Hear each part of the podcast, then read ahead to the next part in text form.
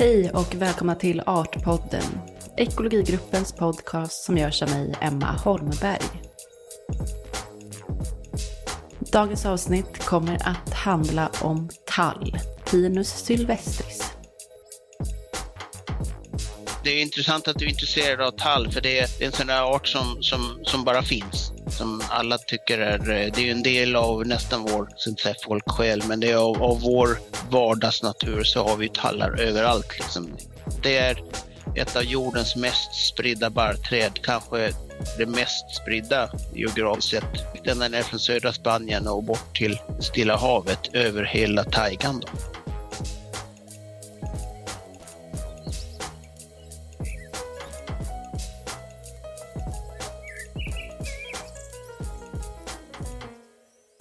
Det där var Mats Niklasson, forskare vid institutionen för sydsvensk skogsvetenskap vid Sveriges lantbruksuniversitet och verksam i Nordens ark.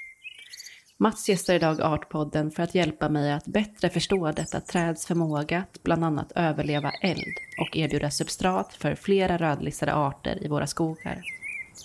Och visst är det som man säger att tallen är vanlig och för många kanske därför kan upplevas som alldaglig.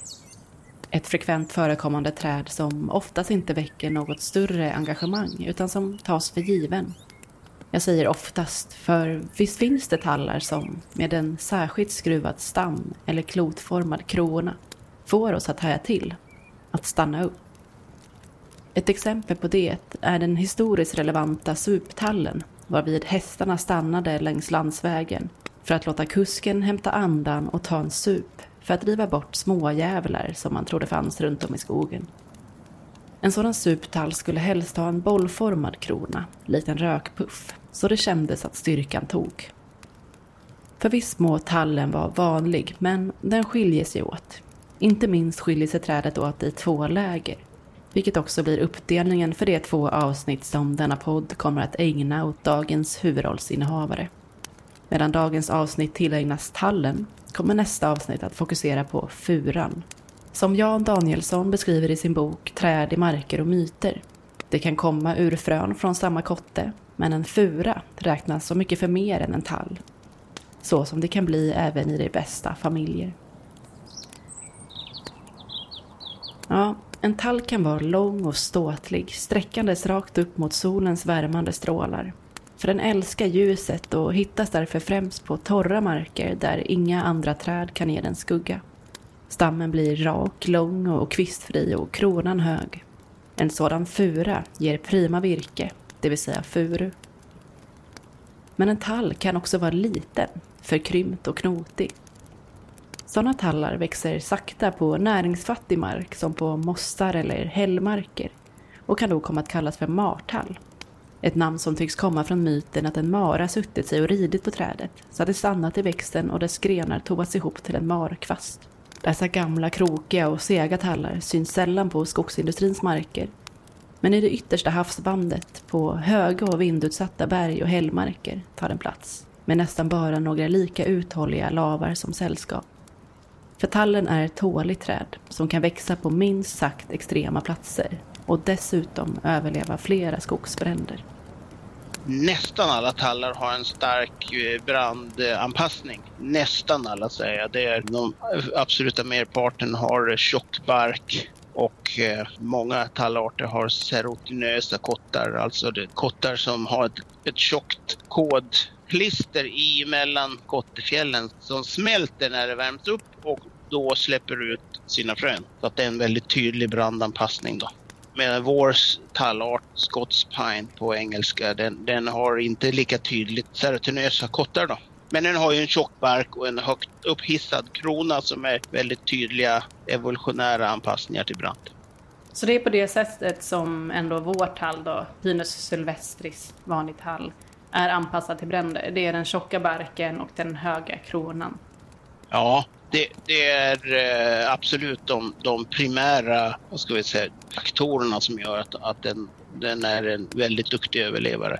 Det är väldigt många av våra träd och även buskarter för den delen som har utvecklat tjock bark och som de allra flesta tror att det är en evolutionär anpassning till att det har funnits eld på jordens yta sedan vi har haft vegetation på jordens yta.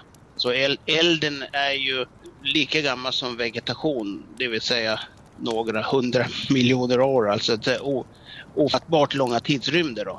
Tallarna är då 130 miljoner år gamla eller någonting sånt. Så att vi pratar om otroligt långa tidsrymder som evolutionen har kunnat frambringa de här anpassningarna. Ja, tallens historia på jordklotet sträcker sig uppskattningsvis runt 130 eller 150 miljoner år tillbaka i tiden. Men här i Sverige följer tallens historia i stort sett människans. Så snart isen drog sig tillbaka, för cirka 9000 år sedan, började både människor och tall att traska in i vårt land.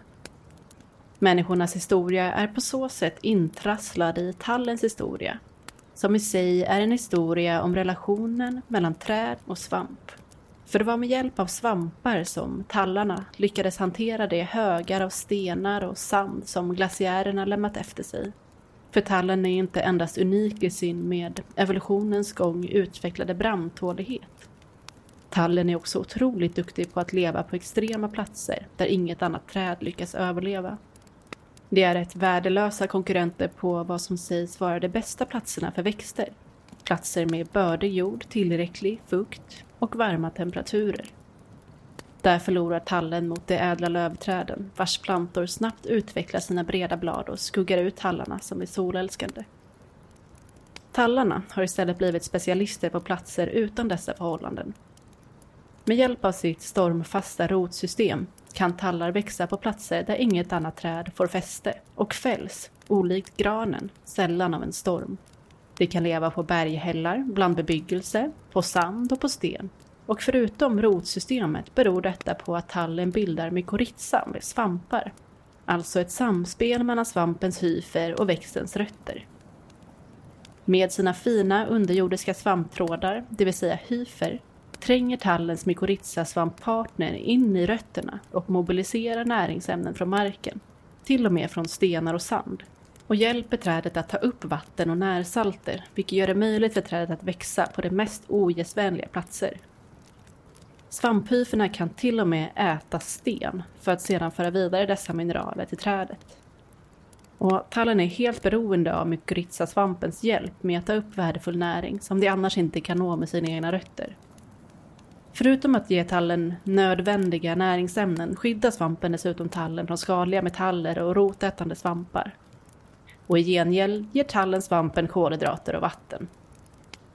Tall har alltså utvecklats tillsammans med svampar, vilket inte minst går att se i tallrötternas anatomi, där tallen utvecklar särskilda korta rötter i syfte att utgöra plats för en mykorrhizaförening.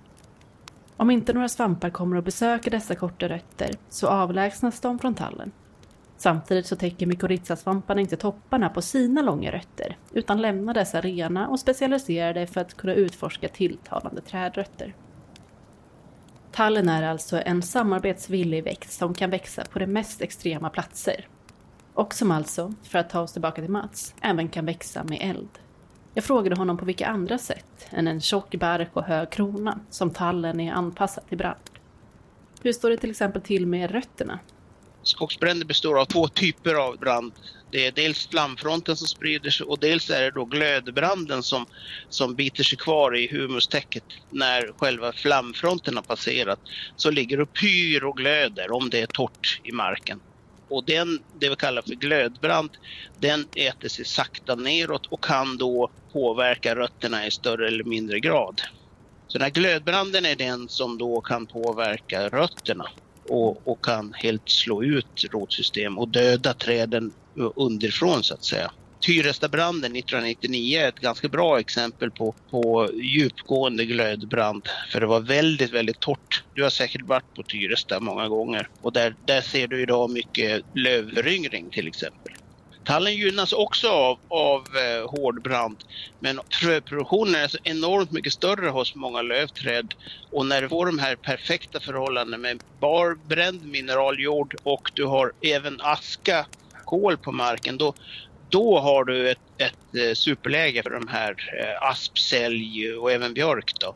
Och då, då ser man att tallarna ofta kommer också men de är ju en stark minoritet i, i, i i mängd så att säga. Men så då på vilket sätt kan tallen gynnas av en skogsbrand? Tallen är ju oftast på lite sämre mark. Det här, det här jag berättade om Tyresta, det är väldigt tydligt så fort det blir lite fuktigare mark och det blir lite bättre bördighet i marken. Då är lövträden väldigt konkurrenskraftiga när det har varit en hård markbrand. Men om det inte varit en så hård markbrand och det är mer normala förhållanden så är tallen ofta helt överlägsen. För den, dels har den en ganska stark dominans i det äldre trädtäcket och dels är det den enda som överlever då i någon omfattning och kan då ha frökällorna på nära håll och sprida massor med, med frön ut över marken. Så på de lite sämre markerna så kommer inte eh, aspen och säljen, de kräver lite bättre mark för att de ska bli konkurrenskraftiga och komma igång bra i starten. Så det är mer tall och björk som kommer på den mer normala skogsmark, om man säger blåbärsskogsmark. Och ännu mer när det blir sämre marktyper som lingon och lavtyper som är både torrare och kanske sämre näringsut. Då är tallen en, en eh, dominant art när vi har återkommande skogsbränder. Ja, tallen är alltså väl anpassad till återkommande skogsbränder. Med en tjock och isolerande bark och högt uppsatta grenar så har tallen en god chans att överleva den vanligaste typen av brand, där elden sveper fram i markvegetationen. Efter branden kan de överlevande tallarna sprida sina frön som behöver störd mark utan slät och tät markvegetation för att kunna gro. Om marken inte är bördig och därmed gynnsam för lövträd kan en ny generation tallar växa upp utan konkurrens om solsken från andra träd. Och vad som är ännu häftigare är att många tallar inte bara lyckas överleva och gynnas av en brand utan av flera. Och det här går att se på tallen i något som kallas för brandljud.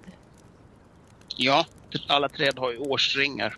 Mer eller mindre alla träd. I, I tropikerna är det inte riktigt så, men, men här i kalla klimat så har ju träden gör ju träden en ring, kallar man det, varje år och det här gör att du kan åldersbestämma träden.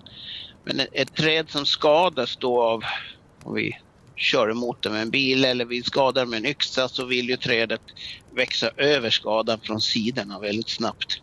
Och det här är, det, trädet vill verkligen växa över skadan så fort som möjligt och sätter mycket tillväxt till den här överväckningen för att sluta igen såret så fort som möjligt. När trädet har kapslat in en skada, en brandskada eller en mekanisk skada, så, så blir fuktkvoten inne i veden för hög för att svampar ska trivas. Svampar trivs i en, i liksom en lagom fuktkvot och när det är det mellanläget så bryts ved väldigt snabbt ner av olika, olika svampar. Men så träden strävar efter att sluta det här och innesluta det i sitt fuktiga inre klimat kan man säga. Träden transporterar ju vatten så träd är ju verkligen dyngsura i, i xylemet där vattentransporten sker. Och när, när trädet har slutit en skada så, så, även om det har kommit in en, en blånad svamp eller så, så slutar den i princip att växa. Så att det är ett väldigt effektivt system av träd att, att stoppa fortsatt rötspridning. Mm. Eh, och ett brandljud är precis som vilken skada som helst. Brandljud uppkommer då av att du har en, en eh, hög temperatur, flera hundra grader, kanske mellan 3 och 800 grader. Och om den värmen då får vara tillräckligt länge vid basen av trädet så värmer den igenom barken och ju tunnare bark inser man ju snabbare uppnås en hög temperatur i kambiet, i den levande zonen i trädet där tillväxten sker. Om den överstiger 60 grader under barken så dör den här delen. Men det gör det egentligen närmast lågorna. Lågorna slickar ju, har du sett en brand? Inte en stor skogsbrand live. Nej. Men elden går ju i en riktning, i, i vindens riktning rör sig flammorna. Och när elden träffar på ett, ett träd så blir det turbulens runt trädet och det blir mer lågor på baksidan. Så blir det en virvellåga på baksidan som är mycket högre och mer beständig i tid på baksidan av trädet. Så där, på baksidan av trädet är där brandljuden oftast bildas och där temperaturen var tillräckligt länge och tillräckligt hög för att den ska penetrera barken och döda kambiet och floemet under barken. Och då när, när det här kambiumflamet har dött av den för höga temperaturen men överlevt på de andra sidorna där inte det hann bli lika varmt. Ett träd kan ju lika gärna dö men i vissa lägen då så blir det bara en del av trädet som dör. Det är väldigt vanligt att det är bara en del av trädet som dör. Då, då efter ett tag så ramlar den här döda lilla biten bort och så blir det det som man kallar brandljud, det vill säga man ser död ved, oftast vit i början. Och så ser man att trädet börjar växa över skadan från sidorna. Det är det vi kallar för brandljud eller brandlyra. Med hjälp av årsringar, om man tar ut ett prov med en såg eller med en borr utan att döda trädet, så kan man alltså räkna sig baklänges och se exakt när den här skadan inträffat. Vilket år det är. Och om det trädet utsätts för fler bränder under sin livstid så blir den nya skadan oftast på den här övervallningen. Det finns exempel på träd som har 30-40 övervallningar i, i, från val, varmare klimat då, i, i Medelhavsregionen, tallar. Jag har, sett, jag har sett en tall på Kanarieöarna, så tror den hade typ 25 brandljud eller någonting. I, I, Sverige har vi, vi hittat, jag tror inofficiella rekordet är väl 18, jag har väl hittat 8, 9, 10 brandljud på riktigt gamla tallar då, med, där det brunnit tätt. Okej. Ja, det är ändå starkt att överleva så många bränder. Ja, det är ju klart att det är en, det är en eh, fascinerande eh, överlevnadsstrategi och, och, styrka hos tallen då att kunna ha de här skadorna men ändå överleva. Och så finns det till exempel då en, en, en kapuschongbagge som lever enbart i de här brandljuden. Då. Många arter som, som har liksom specialiserat sig på just brandljud. Då. Hästmyror lever ofta i själva brandljudet. Det finns en, en uh, myriad av uh, nischer i naturlandskap. Ja, slät tallkapuschongbagge är en rödlistad skalbagge som angriper brandljud på levande brandskadade tallar och lägger ägg i innebarken på trädet just i gränsen mellan död och levande vävnad. Den är alltså väldigt nischad på just brandskadad tall. Men hur ser det ut med resten av ekosystemet? Och för våra mänskliga samhällen? Då är det väl inte lika självklart att en brand är toppen? Jag frågade Mats vad han tycker. Går det att säga att en brand är bra eller dålig? Egentligen inte. Som du själv tror jag är medveten om så är ju det här vad som är bra och dåligt i naturen. Det är ett synnerligen mänskligt, det vi kallar utilitaristiskt synsätt. Alltså naturen har ju inget värdesätt, värdesätter ju inte sig själv i vad som är bra eller dåligt om du förstår vad jag menar. En skogsbrand är ju otroligt dålig på många sätt för oss människor. I, i synnerhet så kan ju en brand vara direkt eh, livsfarlig. Då är det ju en skogsbrand väldigt dålig och det, det har vi ju sett exempel på att bränderna är så farliga så att de faktiskt kan, kan eh, ja, döda människor, i synnerhet i andra länder. Det händer även här då och då. Och framförallt så är det stora är ju ett, ett, ett, enormt ekonomiskt avbräck för skogsägare. Så är det ju stora värden som går till spillo när skogen brinner. Det går i och för sig att, att nyttja virket men det, är, det måste göras snabbt och du måste göra massa omställningar i industrin. Det är, det är smutsigt och svårt att hantera det så att det är definitivt ingen bra affär. Mm. Och sen har vi ju konsekvenser av eh, utsläpp av koldioxid också som finns lagrat i träden. Ja, ehm. och det, det, innan vi börjar släppa ut fossilt alstrad koldioxid så är det ju, det är ju en plus minus ekvation som du själv inser. Skogen har ju alltid brunnit under mil, miljontals år och sen har, har det bundits tillbaka ner i, i vegetation och i mark. Men idag så, så blir, om vi får väldigt mycket större bränder än vad kanske varit tidigare, i alla fall vissa världsdelar, så är det ju ett enormt eh, addition av, av koldioxid som, som inte på något sätt hjälper vår situation. Men om vi ser förbi eh, de här då enligt människans definition negativa konsekvenserna av en skogsbrand. Vad har bränder för betydelse för den biologiska mångfalden? Eftersom vi pratar om miljontals år av evolution så är det ju, det är hela naturtyper som, som eh, också är präglade eller som, som har evolverat tillsammans med detta. Så det, det är inte bara det att tallen är duktig på att överleva men det är en, en enorm mängd med följearter som, som följer med i det här. Som i större eller mindre grad är anpassade till själva branden. Så vi har en, en väldigt stor mängd med arter som, som inte är direkt brandanpassade men de är väldigt brandgynnade. Där har vi hundratals, kanske tusentals arter i, i, i Sverige som, som eh, gynnas mer eller mindre, några väldigt mycket, några lite grann av de strukturella förändringar som sker. Att man öppnar upp och du får, eh, du får död ved, du får döende träd eh, i alla möjliga stadier och du öppnar upp och får ljusinstrålning. Och det här gynnar ju liksom egentligen ett helt nätverk av organismer. Men det är skalbaggar och det är vedlevande svampar och det är eh, ända upp till däggdjur. Många fågelarter. Vi har ju många hackspettar som idag är hotade som gynnas av detta. Så det, det, är, det är ett helt nät liksom som gynnas. Ja, skogsbränder bedöms utan tvekan vara den störningsfaktor som allra mest har format våra tallnaturskogar. Och många av de arter som lever på och i tall är direkt eller indirekt brandgynnade. Detta beror till stor del på att tallen har ett väldigt högt innehåll av kåda, högst av alla våra skogsträd. Hela 2-4% av tallens kärnved utgörs av kodämnen vars funktion är att skydda trädet från diverse skador. Om en tall utsätts för brandskador så impregneras skadorna med kåda vilket gör trädet mer motståndskraftigt mot röta och ökar dess livslängd.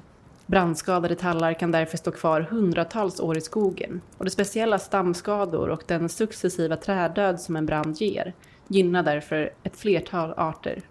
Och att tallen med dess kåda blir uthållig och långlivad och därmed kan utgöra substrat för flera organismer i skogen under en mycket lång tid är något som även Mats uppmärksammar en stressad tall då, det behöver inte vara bränder men det kan vara torkstressad tall. Den får väldigt mycket hartser, terpener och kåda i, i, i sin ved. Och det här är en, en enorm fördel för att inte bli innan rutten då. Det, det, det är liksom antibakteriellt och ja, det är som en fungicid då. Så att det, det är eh, någonting som direkt stoppar svampar som kan, som kan angripa veden och bryta ner den då. Mm. Så det gäller alla skador, även om, det, det, om en tall utsätts för ett svampangrepp, ett insektsangrepp eller en brand, då kommer den att utsända extra mycket ja. kåda. Precis, de har så kallade patologiska hartkanaler som induceras av, av eh, stress och ja, värmestress. Eh, det kan man se i tvärsnitt på veden att i anslutning till en sån här brandskada där, där trädet delvis har dött men inte dött och så bildas det flera av de här patologiska hartskanalerna där det då kommer kåda i de här och det impregnerar veden så blir det alldeles du har kanske gjort upp eld någon gång och tagit någon gammal stubbe. De brukar innehålla just den här kodveden, den här kärveden. Mm. Jag har faktiskt precis gjort eh, kära. Jag har gått runt och plockat stubbar från ett hygge Precis, och, och då, mm. det, då, det ju, har ju varit en stor näring i Sverige att bränna kära. Och då vill man ju ha just sådana här dubbar och även samdelar som är rika i koda då. Ja, precis som Mats säger gör man alltså kära på extra kodrik tallved, så kallad kärved. Och det har verkligen varit en stor industri. Innan plasten uppfanns var det absolut vanligaste sättet att impregnera trä att bestryka virket med kära. I Grekland impregnerade man trä med kära redan på 700-talet före Kristus och i Norden nämns kära först på 1200-talet. Men det var på 1500 och 1600-talet, i samband med båtbyggeriets expansion, som kärindustrin växte sig enorm, särskilt i Sverige. På engelska går kära ofta till och med under namnet Stockholm Tar, eftersom då endast ett företag, det svenska Kärhandelskompaniet, hade monopol på exporten av all kära tillverkad norr om Stockholm och Nyen, som då var en svensk fästningsstad vid floden Nevas utlopp öster om Sankt Petersburg. Under 1600-talet blev käran den tredje viktigaste svenska exportvaran, efter järnet och kopparn. Exporten av kära och den trögflytande bottensatsen bäck inbringade bortåt tre gånger så mycket som hela exporten av trävaror. Det var första gången som skogsnäringen spelade en så viktig roll i den svenska utrikeshandeln. Och, och mm. förr i tiden kunde man till och med artificiellt öka produktionen av kåda i ved genom att skada träden. Så att så fort du skadar en tall så bildas det sån här kärved. Och det är ett alldeles ypperligt impregneringsmedel. Så att det här är en, en viktig del. Dels har den sin kärnved som också är i viss mån avstötande eller in, inte smaklig. Men har också den här kodinlagren. Och, och vid bränder så kan, kan det bli en formlig dusch av sån här kodinlagring i veden. Vilket gör att eh, tallen generellt sett kan bli väldigt långlivad. De kan alltså bli 600-700 år och kanske något mer. Då. Men, men eh, 500 år är, är inte superovanligt att träffa på tallar i norra Sverige. Mm. Sveriges äldsta tall uppskattas vara minst 770 år gammal och finns i Hornslandet nära Hudiksvall. Tallen har växt så långsamt att årsringarna sitter så pass tätt ihop att det är svårt att veta exakt hur gammal den är. Men enligt några forskares beräkningar slog tallen rot runt år 1250 när kung Erik den Lesbe och Halte dog och Birger Jarl lyckades få sin son Valdemar vald till kung. Så pass gamla tallar är fyllda med hårdnad kåda och stelnad terpentin och har under seklernas gång överlevt flera skogsbränder. Brandljud i en gammal tall blir då dokument över skogshistorien. Sveriges näst äldsta tall är också över 700 år gammal och finns i Muddus nationalpark. En noggrann undersökning av denna talls brandljud visade att den hade överlevt skogsbränder åren 1430, 1507, 1596 och 1771. Det här är två exempel på väldigt gamla tallar som alltså fortfarande lever. Men på grund av tallens rika kodinnehåll kan även död tallved och stubbar överleva i otroligt många år. Särskilt imponerande är den tallstock som hittades vid en strandkant till en sjö i Värmland efter att sjön sänkts på 1800-talet. Utifrån årsringarna kunde man se att trädet blivit ungefär 150 år gammalt.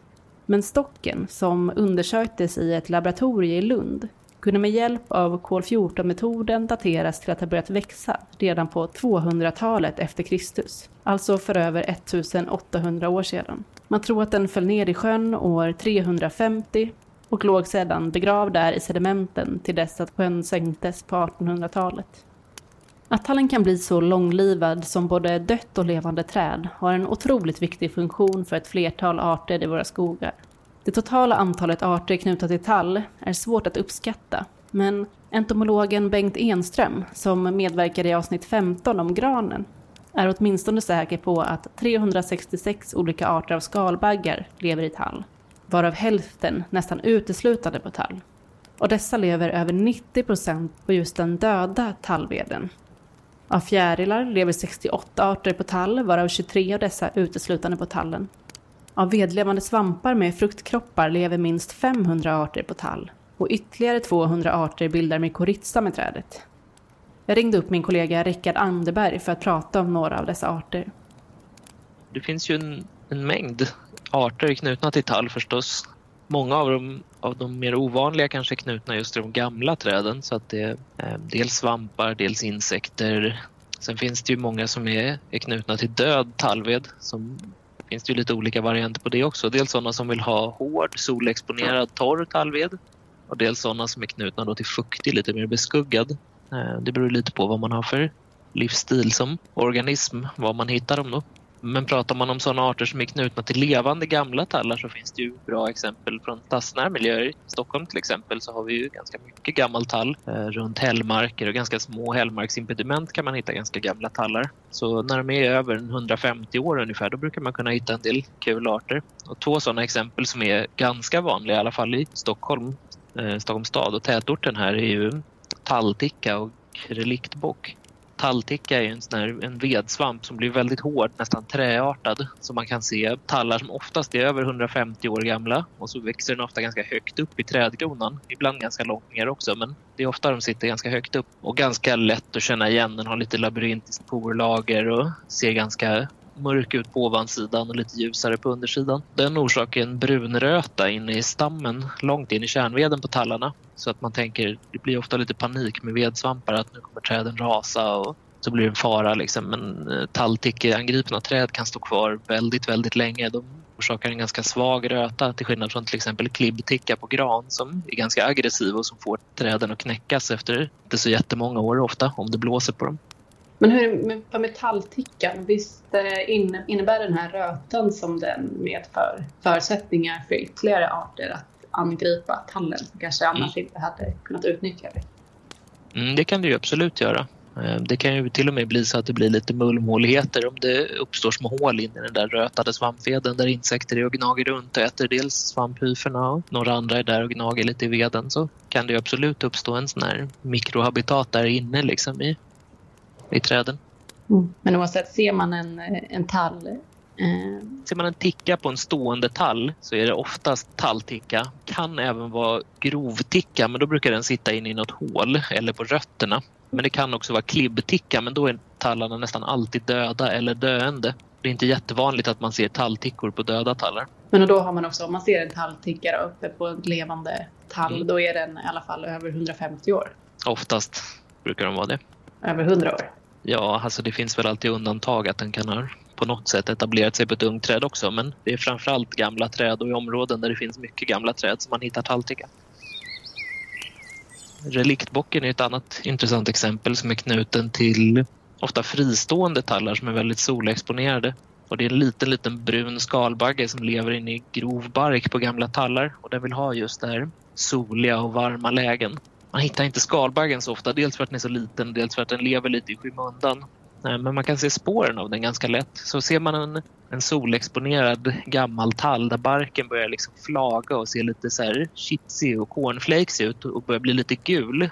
Så vilket beror på att det har börjat läcka ut kåda inifrån veden ut i, i den yttre delen av barken. Då kan det vara ett reliktboxangrepp kan man gå fram och kolla på den och se om man ser små, små ovala kläckhål. Då kan det vara reliktbock som bor där. Och det är en mm. rödlistad, inte jättevanlig skalbagge. Men i Stockholm så finns det ganska gott om sådana där solexponerade tallar. Så här kan man hitta den lite varstans faktiskt. Mm. Ja, någon mer så, art? Ja, det finns ju förstås andra arter knutna sen då om man tittar på död tallved är man på väldigt solexponerade platser i hällmarkstallskogar till exempel så kan man se såna här nästan silvriga stockar av tallved som ligger kvar och de där kan ligga otroligt länge eh, på de här torra platserna. Det finns exempel på där de kan ligga i flera hundra år. Eh, de bryts liksom ner så oerhört sakta och till det substratet finns det ju flera olika insekter och lavar och svampar som är knutna. Det finns här Stockholmsnära kan man till exempel på sådana där lågor gå och leta efter en liten lav som heter vedskivlav som också den är rödlistad som ser ut som en liten en grå skorpa och så har den massor med små svarta fruktkroppar som sitter ihopklumpade. Och den är ganska karaktäristisk för de där solexponerade torra tallveden. Är man eh, ner, inte så nära Stockholm men kanske om man åker neråt Södertäljetrakten Södertälje-trakten eller längre söderut eller längre norrut i landet så kan man på såna där gamla torra tallstockar hitta en mycket ovanlig skalbagge som heter raggbock. Och den är helt knuten till sån här riktigt gammal och hård tallved som den är inne och gnager i. En väldigt stor brun platt långhorningsskalbagge. Hittar man spår av den så är det ofta väldigt fina miljöer som den finns i. Det ska just vara den här kontinuiteten av död gammal tallved.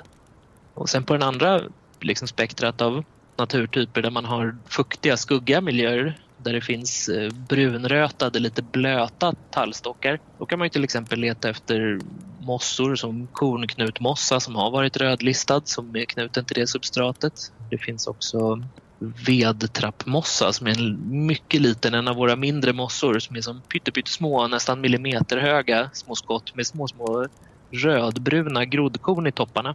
Och det här är verkligen en mycket, mycket liten sak. Så man, om man kryper fram längs den här blöta stockar och Titta med förstoringsglas så kan man, har man tur så hittar man en sån där. Även den är en ganska bra indikator på värdefulla miljöer så det är ofta sumpskogar med lång kontinuitet eller slutna barrblandskogar med hög luftfuktighet där man hittar den där mossan. En väldigt liten skymundan sak men alltid lika roligt att hitta den. Tack för de exemplen Rickard. Och precis som de arter Rickard tog upp är många av arterna som lever i våra skogar idag rödlistade. Alltså arter som till olika grad riskerar att dö ut. Hela var femte svensk skogsart är rödlistad. Och det som påverkar flest rödlistade arter i Sverige är enligt Artdatabanken vid Sveriges lantbruksuniversitet markanvändningen inom jord och skogsbruket. Och den största anledningen till att många skogsarter är rödlistade är att det svenska skogslandskapet sedan mitten av 1900-talet storskaligt omvandlats av trakthyggesbruket i syfte att få en hög virkesproduktion. Avverkning av skog har stor negativ påverkan på fler än 1400 arter. Räknar man in även viss negativ påverkan omfattas drygt 1800 arter. Och det här är arter som är beroende av skoglig kontinuitet, gamla skogar som inte kalavverkats. Jag frågade Mats vad det moderna skogsbruket med kalhyggen som standard har för påverkan på tallskogar vars främsta störning historiskt sett har varit kontinuerliga bränder. Vi har inte bara satt vissa arter på rödlistan med vårt hanterande av skogen och, och att vi har lyckats hålla borta skogsbränderna så alltså effektivt. Vi har ett relativt unga träd, biologiskt ett relativt unga träd dominerar skogsmarken och relativt lite av grov död ved och brända substrat förstås. Det blir väldigt få, få platser för de här fåtaliga individerna av en sällsynt art att hitta till, vilket till slut innebär att de här arterna faktiskt dör ut.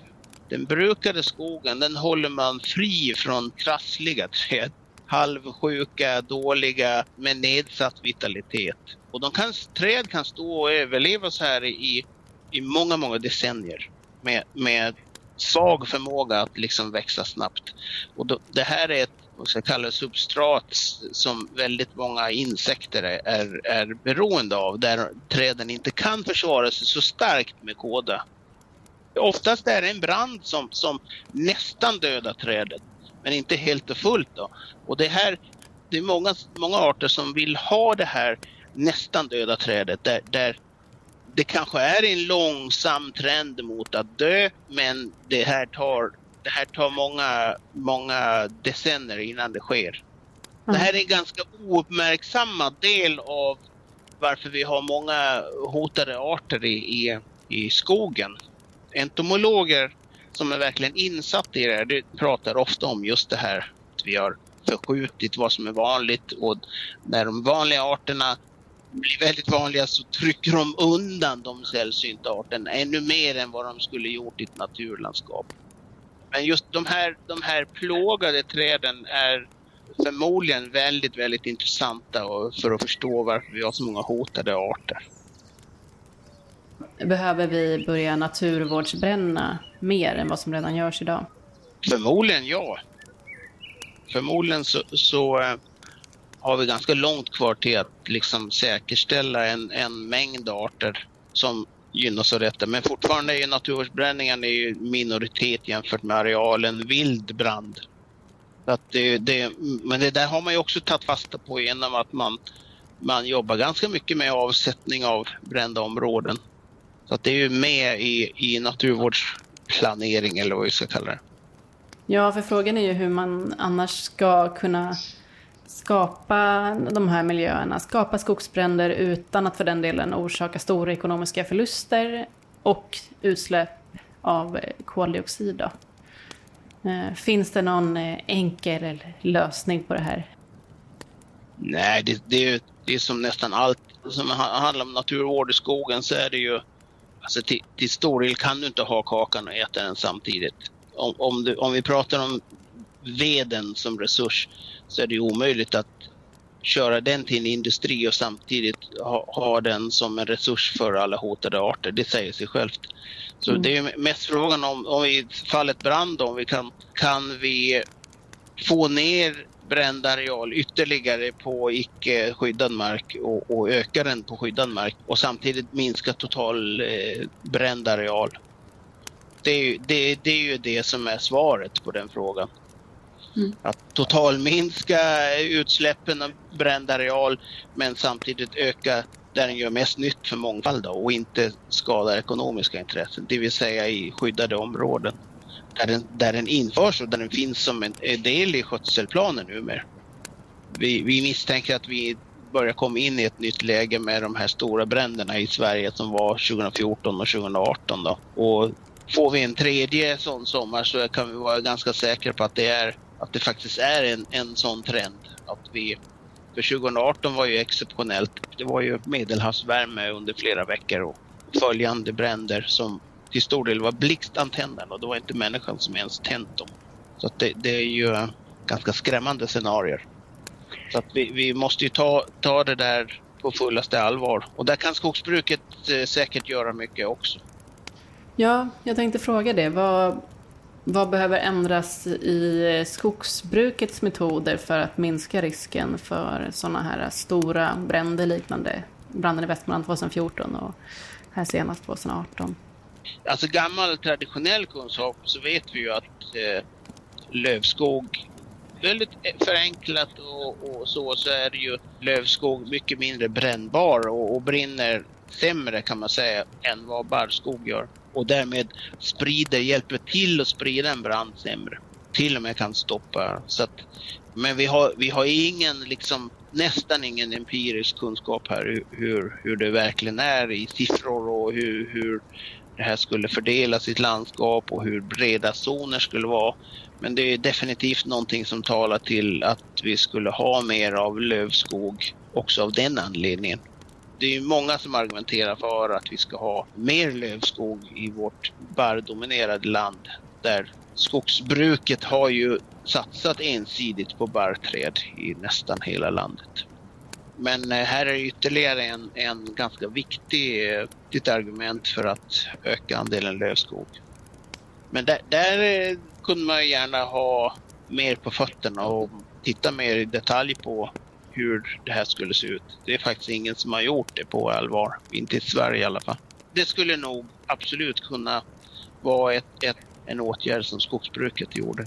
Den är ju en långsiktig men det, det, det är ganska enkelt att, att få lövdominerade partier i, i skogslandskapet.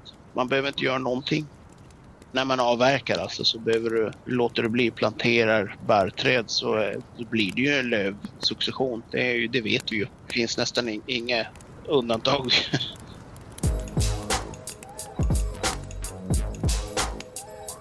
Mm, vad skogsbruket gör och inte gör för att främja den biologiska mångfalden i våra svenska skogar är något vi ska dyka ner i i nästa avsnitt av Artpodden och del två i denna miniserie om tall och fura. Är det som Mats säger att det är omöjligt att äta kakan och ha den kvar? Skogsnäringen verkar mena det motsatta. Lyssna även på nästa avsnitt och följ oss gärna på Instagram för bilder på gamla krokiga marthallar, raggbockar och flera andra arter som tagits upp i detta och andra avsnitt av Artpodden. Tack för att ni har lyssnat. Vi hörs snart igen. Hej då!